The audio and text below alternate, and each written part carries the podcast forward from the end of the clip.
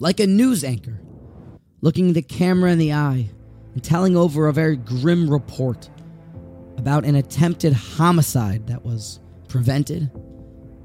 But then finishing the report, turning his chair, swiveling to a different teleprompter, and telling the story to the world about how the pandas at the local zoo have given birth to twins, we too are commanded to swivel our mood from one of intensity, one of judgment from Rosh Hashanah and Yom Kippur, to now move into Zaman Simchasenu, a very open and happy, airy, jubilant holiday, one that we call Sukkos. They testified about the Brisker Rav that in the snap of a finger, his face went from seriousness, that mood of Yom Kippur, to then boom, total, open, jubilant happiness. Zman Simchasein. And you will notice that in these days leading up to Sukkos, there's a certain hustle bustle about the Jewish world. More traffic, Fathers out looking for their lulav and esrog. Mothers out finding the perfect decorations. The children cajoling their parents. Uh, I want a better Simchas Torah, little Torah to hold. I want a better lulav. Everybody is trying to make sure that the yontif food is perfect, that the garb and attire is proper for Sukkos. How come by Sukkos it seems that perfection is just at a different level and everybody wants it? Even one black dot on an esrog will just pasul it.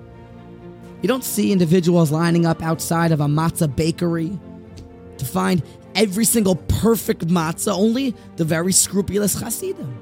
But everyone's involved by Sukkos. Why? Well, we begin because the Pasuk does say quite succinctly and directly, Ulakachtem lochem pri eitz hadar. Hadar. Take a beautiful esrog.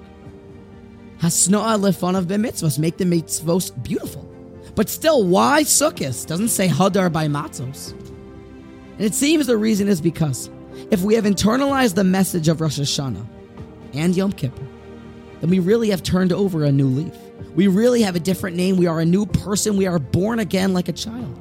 So now this is our first attempt, our first opportunity to bring a korban, a reach nichayach la Hashem, our first mitzvah Lulav and Esrog. And what better way to start than by doing our best and putting our right foot forward? Like a first date, you get all dressed up.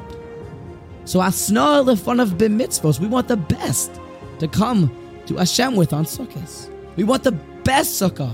We want the best yontiv attire. We want to make sure that we have this flawless fulfillment of Hashem's ratzon.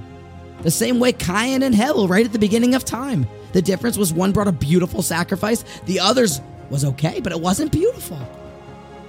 So as you take your first steps as a new child being born again after Yom Kippur, of the mitzvahs.